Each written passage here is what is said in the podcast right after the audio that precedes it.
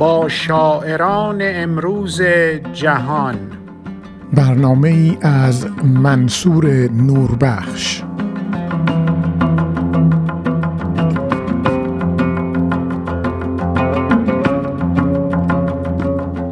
نوآفرینی بهاران در تمام ذرات وجودتان درخشان.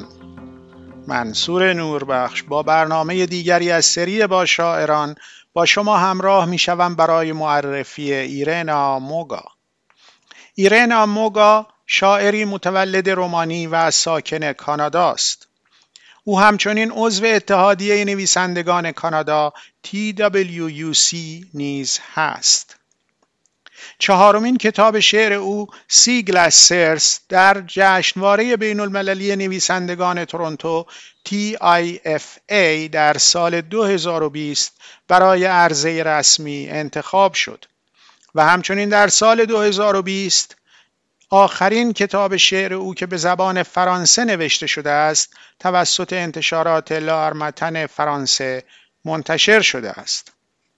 آثار ایرنا موگا در مجلات ادبی مانند ادبیات کانادایی، کارت بلانش، فصلنامه شعر و جاهای دیگر منتشر شده و می شود.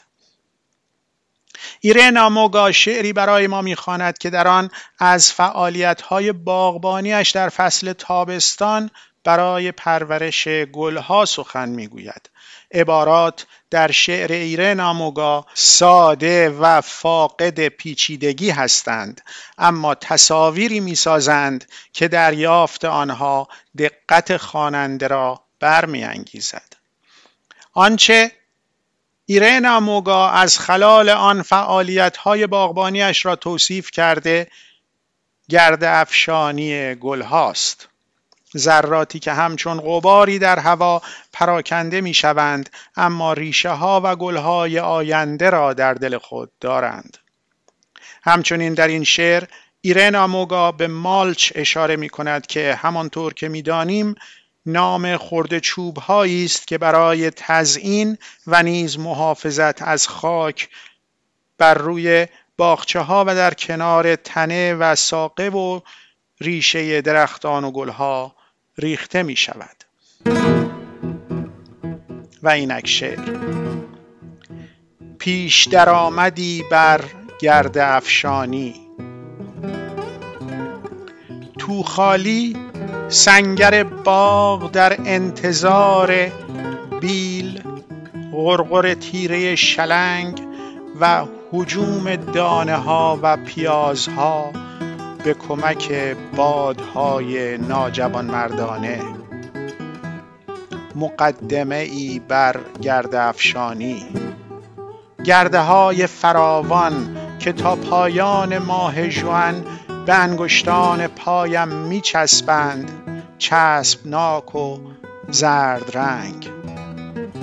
که اکنون صرفا پرده است حایل میان ریشه های در راه. و ذرات دود.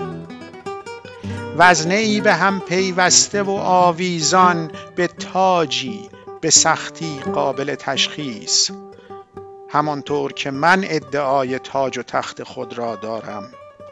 من ملکه مالچ.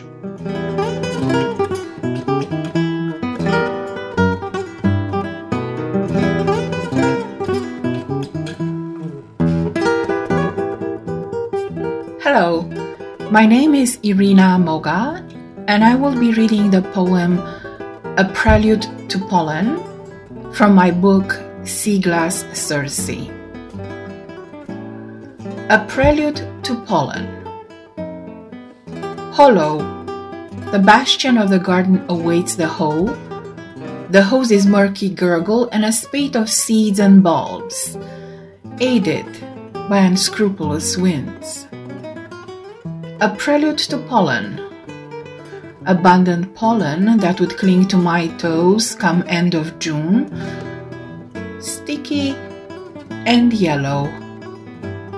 Now simply a curtain surmised among yet to be measured rhizomes and fumes. A coalescing weight that hangs on to a barely discernible crown. As I lay claim to my throne, I, the Queen of Mach.